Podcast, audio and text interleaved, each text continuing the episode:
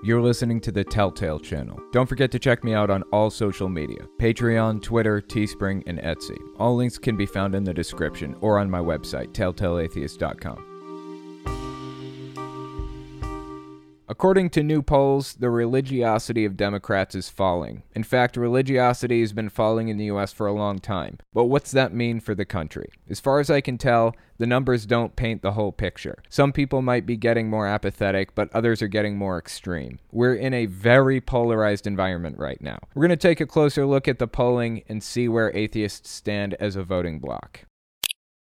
The Westboro Baptist Church, a cult famous for pushing the legal boundaries of the First Amendment, are in a tough spot right now. The group is famous for protesting funerals with the most vile, vicious, horrific rhetoric you can imagine. But thanks to the First Amendment, which I do respect, they're allowed to do it. Unfortunately for them, they've been struggling to spread their hate because there just aren't any public funerals taking place right now. So, what's been going on lately in the little hate filled world of the Westboro Baptist Church? We're going to take a look at the group and see what they're up to. But before we get into all that, let's listen to some voicemails. Don't forget, if you want to call in and leave a voicemail, the number is 1 800 701 8573. That's 1 800 701 8573. Hey, this is Owen. If you're comfortable, leave your first name and state at the sound of the tiny truck backing up.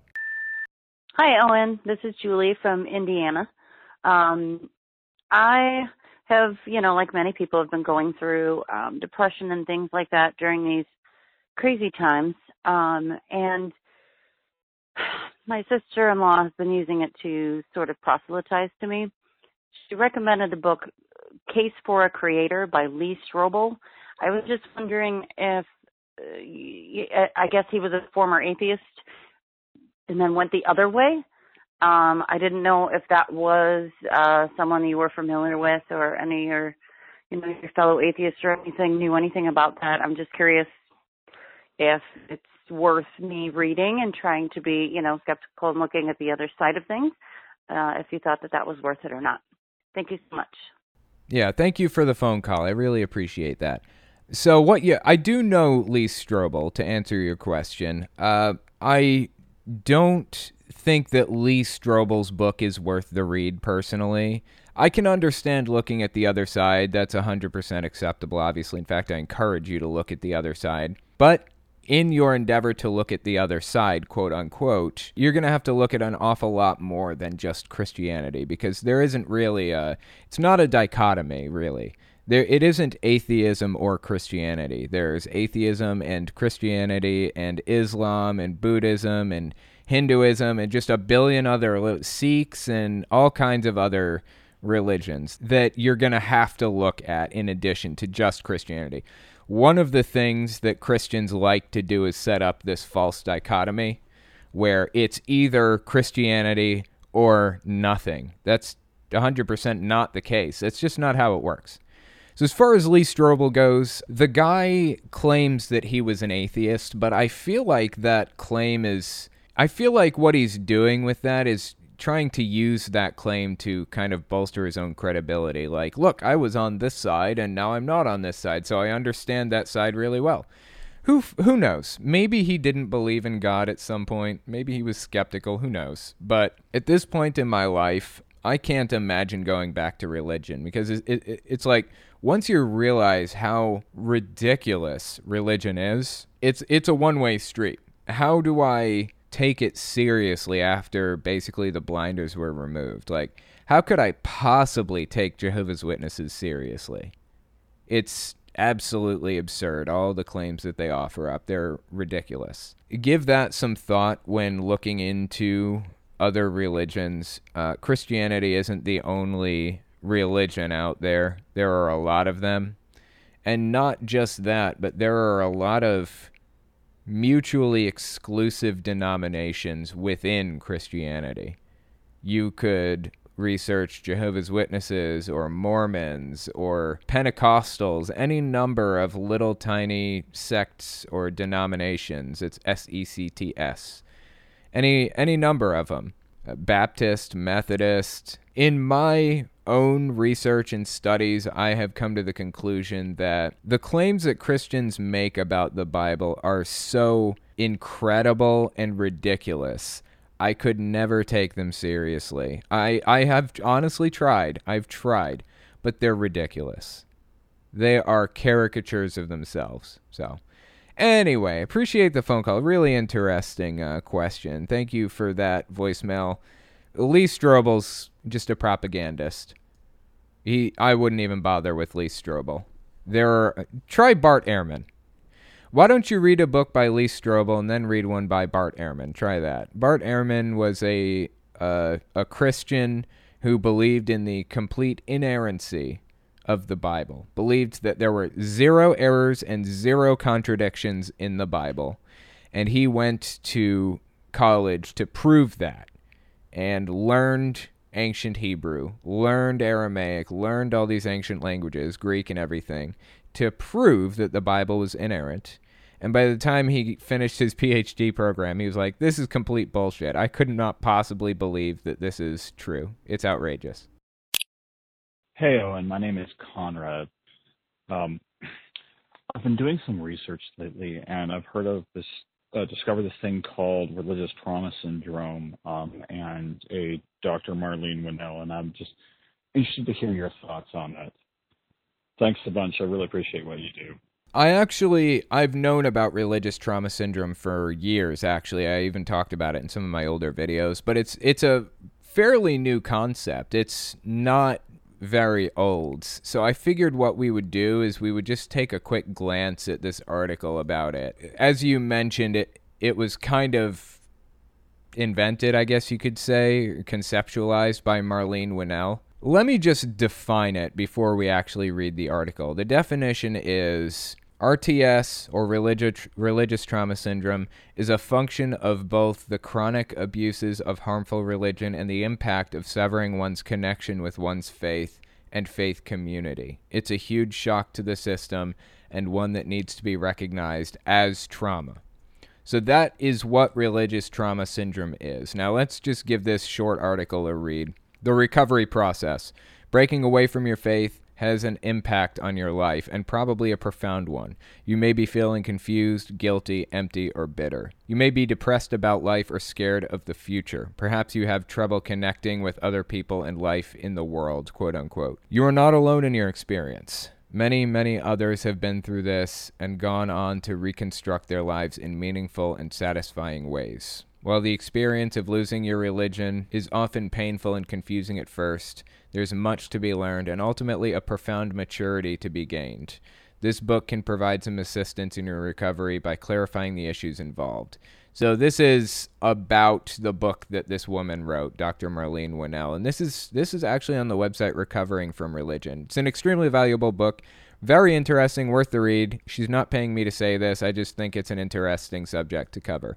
So give it a look if you're interested. Religious trauma syndrome hasn't gotten the recognition that it deserves yet, but it is a legitimate study in psychology now. It is recognized as a legitimate study in psychology. So if you're not sure what to study in college right now, you're just getting out of high school or something, psychology may be an interesting field for you to cover.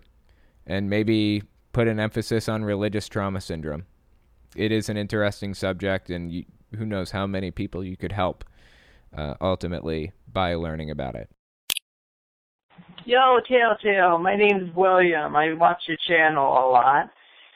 Uh, I'm not an atheist, but I did have a question. I think you. I was wondering if you could go over uh, why the Mormons tend to guilt people into going to church with them. I was going with my parents, forced to grow up going back and then left again and now my parents have told everybody that I'm not going and I'm having everybody blow out my phone, blowing out my Facebook, coming over, and I pretty much slammed the door on the missionaries several times a week.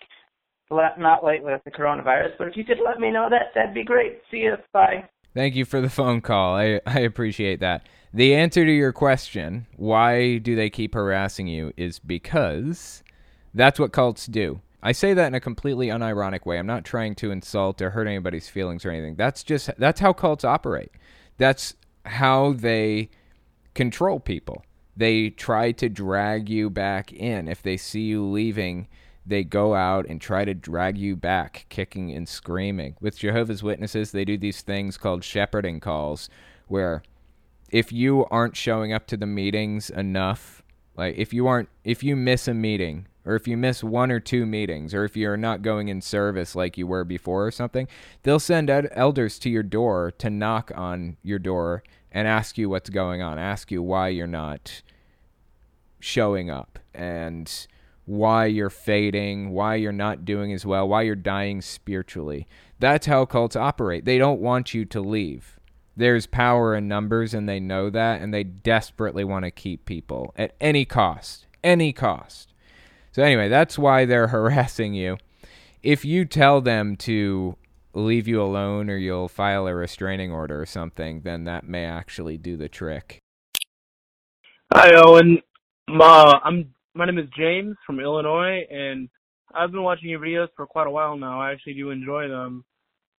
Except there is one thing that uh that I really don't appreciate and don't really like too much is how you're always how you how how uh you misinterpreted and miss like missed a few key points on your your videos claiming to debunk Mormonism. Uh, myself, I am a Mormon, and it's not about the doc whether or not the doctrine is true. It's about the feelings that we get from from being a part of a family, and I really don't see the problem with with having with having with having a family in a in a church.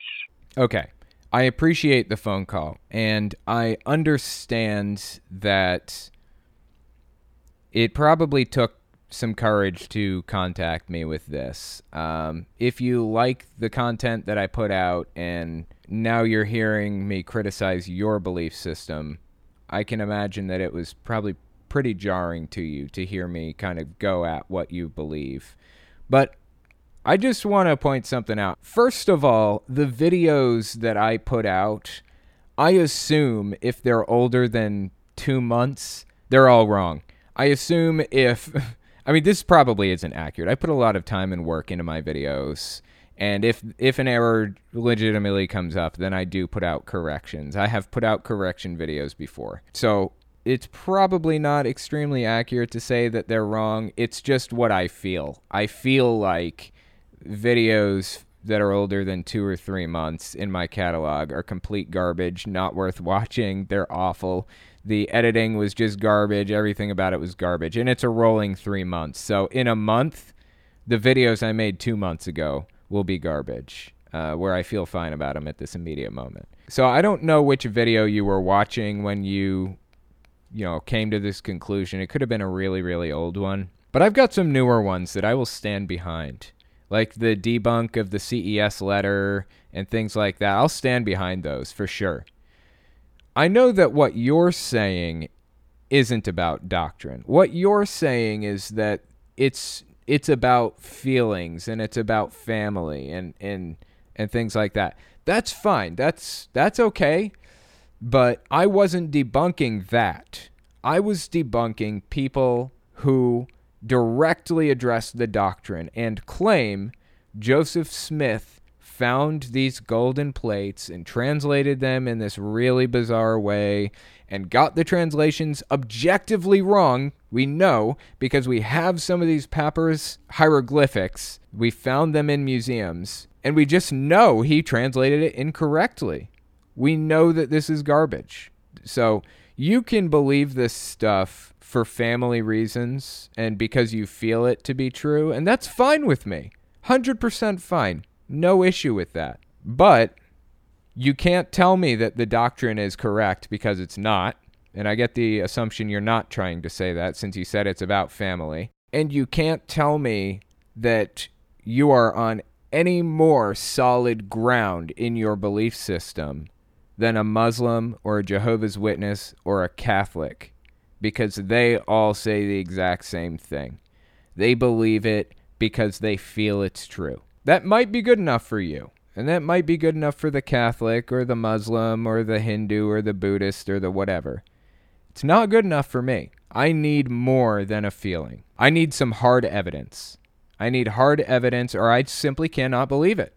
And the doctrine does not bear that evidence out. It's just not there. When we come back, we're going to talk about polls measuring religiosity in the U.S. So give us 30 seconds and we'll be right back. You're listening to the Telltale Channel. Don't forget to check me out on all social media Patreon, Twitter, Teespring, and Etsy. All links can be found in the description or on my website, telltaleatheist.com.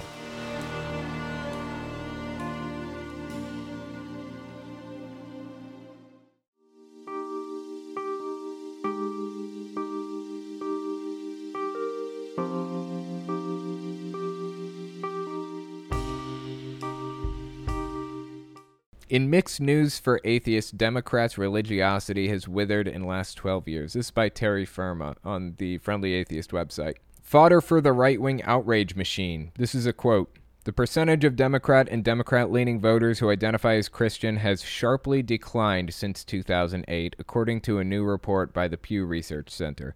The report found that while 73% of Democrat voters were Christian in 2008, by 2019 the percentage had dropped to 52%. The large decline came for the subset of white Christians, who went from 45% of Democrat voters to 26%. Non white Christians had a smaller decline of 28 to 25 during the same time period. So if you're watching the actual clip on YouTube or something, you'll be able to see this chart, basically detailing exactly what's happening here. Let's continue reading. Voters on the right have been shedding their Christianity too, but not nearly as dramatically.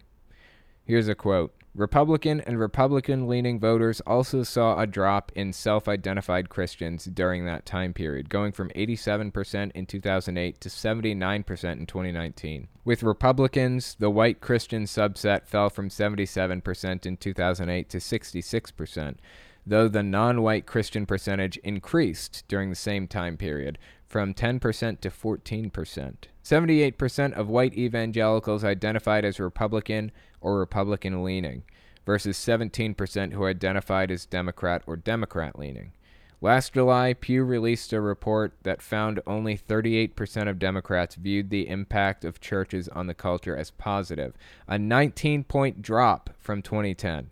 By contrast, the 2019 report found that 68% of Republicans viewed the impact of churches on the culture as positive, a 6% drop from 2010. So it is dropping, basically. What they're saying here is that church the viewpoint that churches are a positive impact on society is less widely accepted than it was 10 years ago, which is good news. This is Terry Firma speaking. The news of religious feelings slowly collapsing among left leaning Americans fills my non believer heart with gladness, but it's worrying too, because the trend indicates greater ideological separation between left and right and a probable rise in toxic partisanship. On top of that, the poll is a gift to Republicans who seem to believe, falsely, that religion is a moral anchor and that Democrats lack it. I could see some GOP operatives turning the Pew numbers into a pretty effective campaign ad soon. Yeah, I agree, for sure. The country is so extremely divided right now and very extreme, very polarized. I've never in my life seen it this polarized. The right hates the left, and the left hates the right. There is no center anymore. It's, it's like everybody wants to put everyone else into a category and hate them for it. It's nuts. I don't hate anybody for anything. I don't hate anybody for anything. I can disagree with you on things and still like you. It's it's okay. Like one of my super chatters over here, is a Trump supporter or has been. I imagine probably still is. And that's okay. That should be okay. It should be okay to have disagreements on things and talk about shit. That's what the First Amendment is all about, isn't it? Debate, working through things, talking about things, not hating each other, not tearing each other down over it. work together and figure shit out. That's what it's all about. Let's continue reading. Terry Firma says Christian Post reporter Michael Gryboski, in discussing the poll results, briefly revisits the idea that Democrats have a God problem. what does that mean? Three years ago, a Democratic strategist called Brad Kism was among the people who claimed that some of the most vital moral advancements in U.S. history happened largely through the influence of church and churchgoers. Really? Um, that doesn't that doesn't sound right to me at all. Uh, I'm trying to think of an example here, and and I'm just coming up short. Here's a quote. You look at women's suffrage, civil rights, the abolition of slavery, and all of these massive other changes. Religion and religious people have played a role in moving society toward a higher plane, said Kism. Uh, I just want to point something out. Um, people who were pro slavery were quoting the Bible to defend it. Like the South in the Civil War was using Bible quotes to defend slavery. So don't give me this bullshit about they were pushing for slavery to end. That's absolutely not true. Here's a quote from Terry Firma. Said Kism, who is concerned about the perception that the Democratic Party is becoming estranged from people of faith. Kism's take looks like some serious historical revisionism to me, but I'll leave the rebuttals for another time. For now, and given the events of the past 10 days, no one can credibly say that Democrats, God inspired or not, are undermotivated in trying to effect great and overdue social change. Yeah. Weirdly, Republicans seem to be like against the protesters, generally speaking, and Democrats seem to be in favor of the protesters' requests, generally speaking. I mean, that's not a hard and fast rule, but that's what it's like. Why?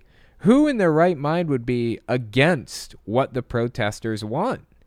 They just want equality. I, it it completely blows my mind that anybody would be against this. I just do not get it, and it's really really heartbreaking sometimes see people stepped on for hundreds of years and just not see an end in sight. When we come back, we're going to talk about the Westboro Baptist Church and the precarious position they've found themselves in since there aren't any public funerals to protest. So give us 30 seconds and we'll be right back. You're listening to the Telltale Channel. Don't forget to check me out on all social media Patreon, Twitter, Teespring, and Etsy. All links can be found in the description or on my website, telltaleatheist.com.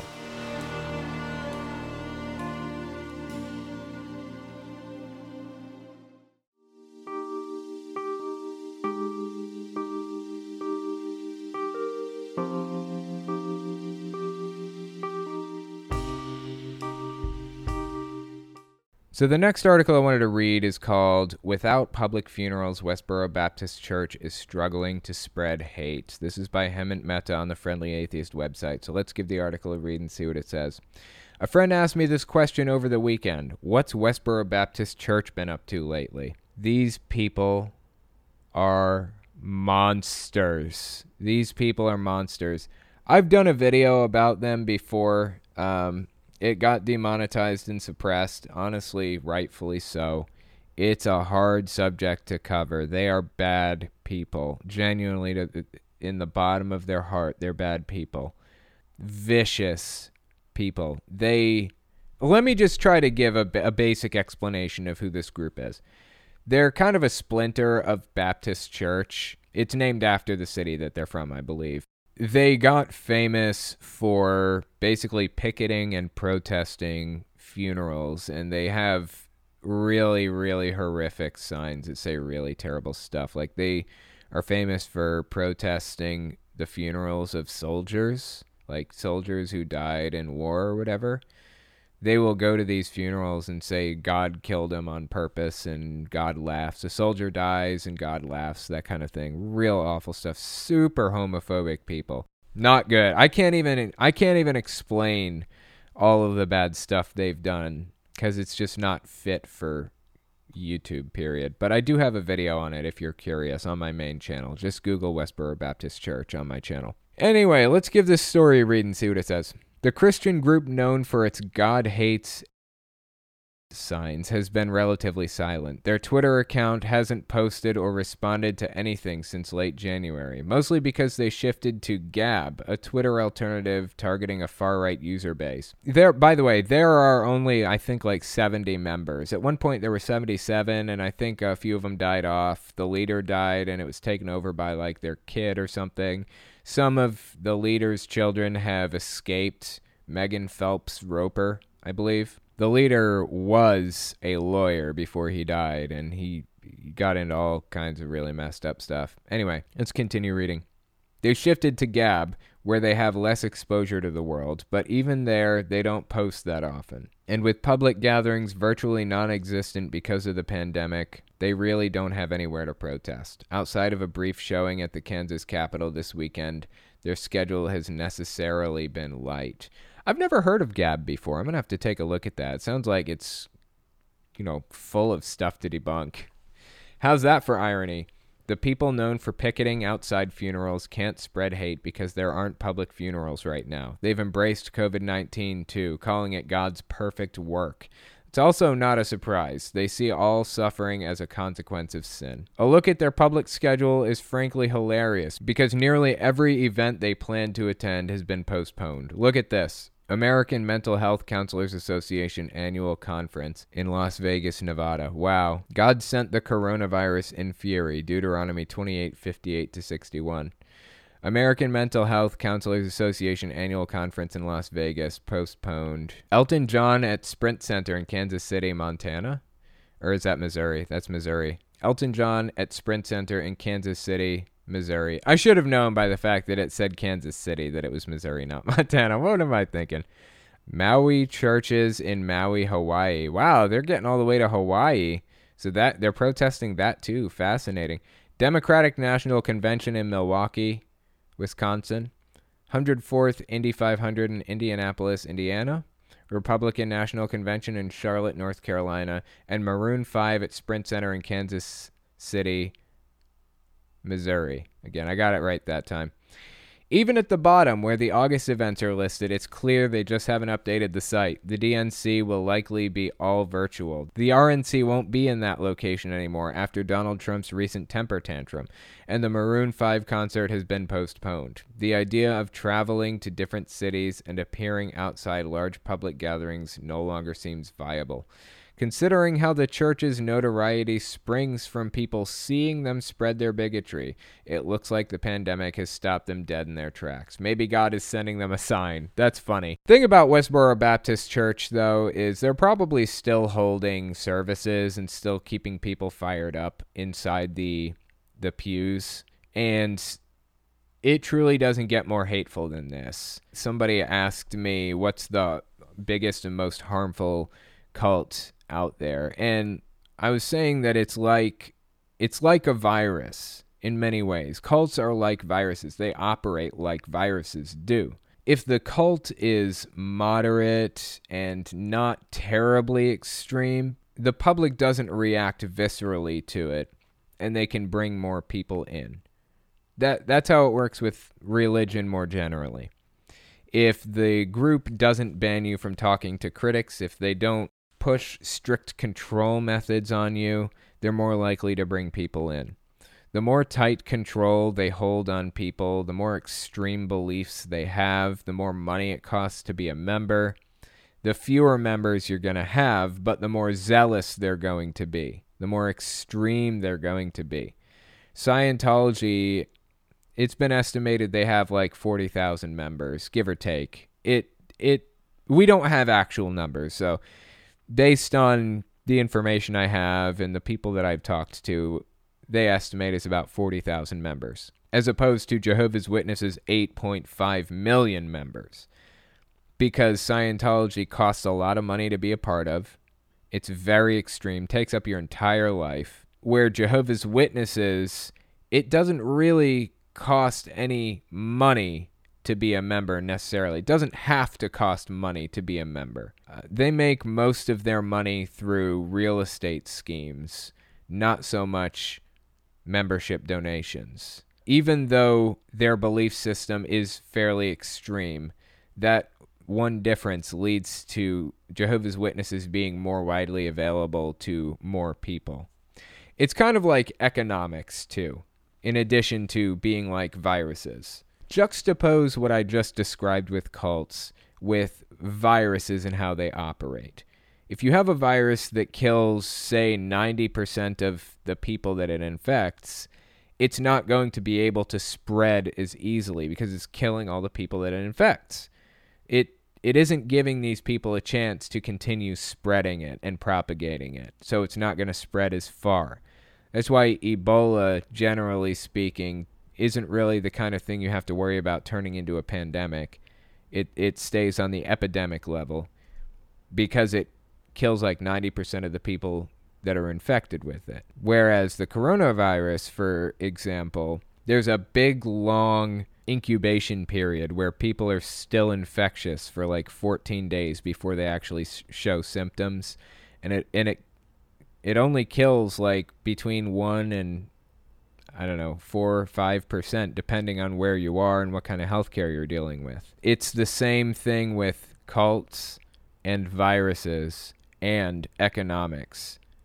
In economics with elastic demands when you're selling something that people don't necessarily need, kind of things that they just would like to have. Like I sell on my Etsy store, people don't need my stands that I sell, my retro game stands. I don't set the price ultimately. The consumer sets the price. So if I set the price to like $20 for a tiny little stand this big, people just aren't going to buy it. They're just not going to buy it because they don't need it that much. It's not worth that much to them. If I lower the price to, say, $10 for a little tiny stand, it'll be more likely that people will buy it from me. If I set it to 99 cents, not only are people who need it going to buy it, but people may see it and think to themselves, you know what? I mean, it's 99 cents. Why not? It's making it available to a wider audience by lowering the cost. It's the same with cults and religions. It's making itself available to a wider audience by lowering the social cost that you have to pay to be a part of it.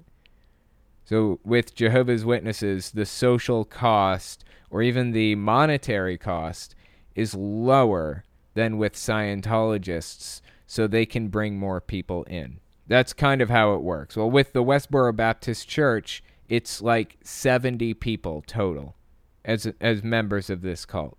The social cost to being a part of this group is really really high. That's why they can't bring any other members in. But they're vicious and the people that are in are pretty much in it for life. I mean, you hear the odd story of somebody escaping the Westboro Baptist Church, like Megan Phelps Roper, for example, one of the daughters of the founder but it's it's rare that somebody f- finally manages to escape because they get their claws in you and it and they stay in you. So anyway, I, I hope I didn't get too far into the weeds with those analogies, but I thought it was pretty interesting. That's where I'm going to end it for the night. Appreciate you guys coming on and giving this a listen, and I will talk to you next week.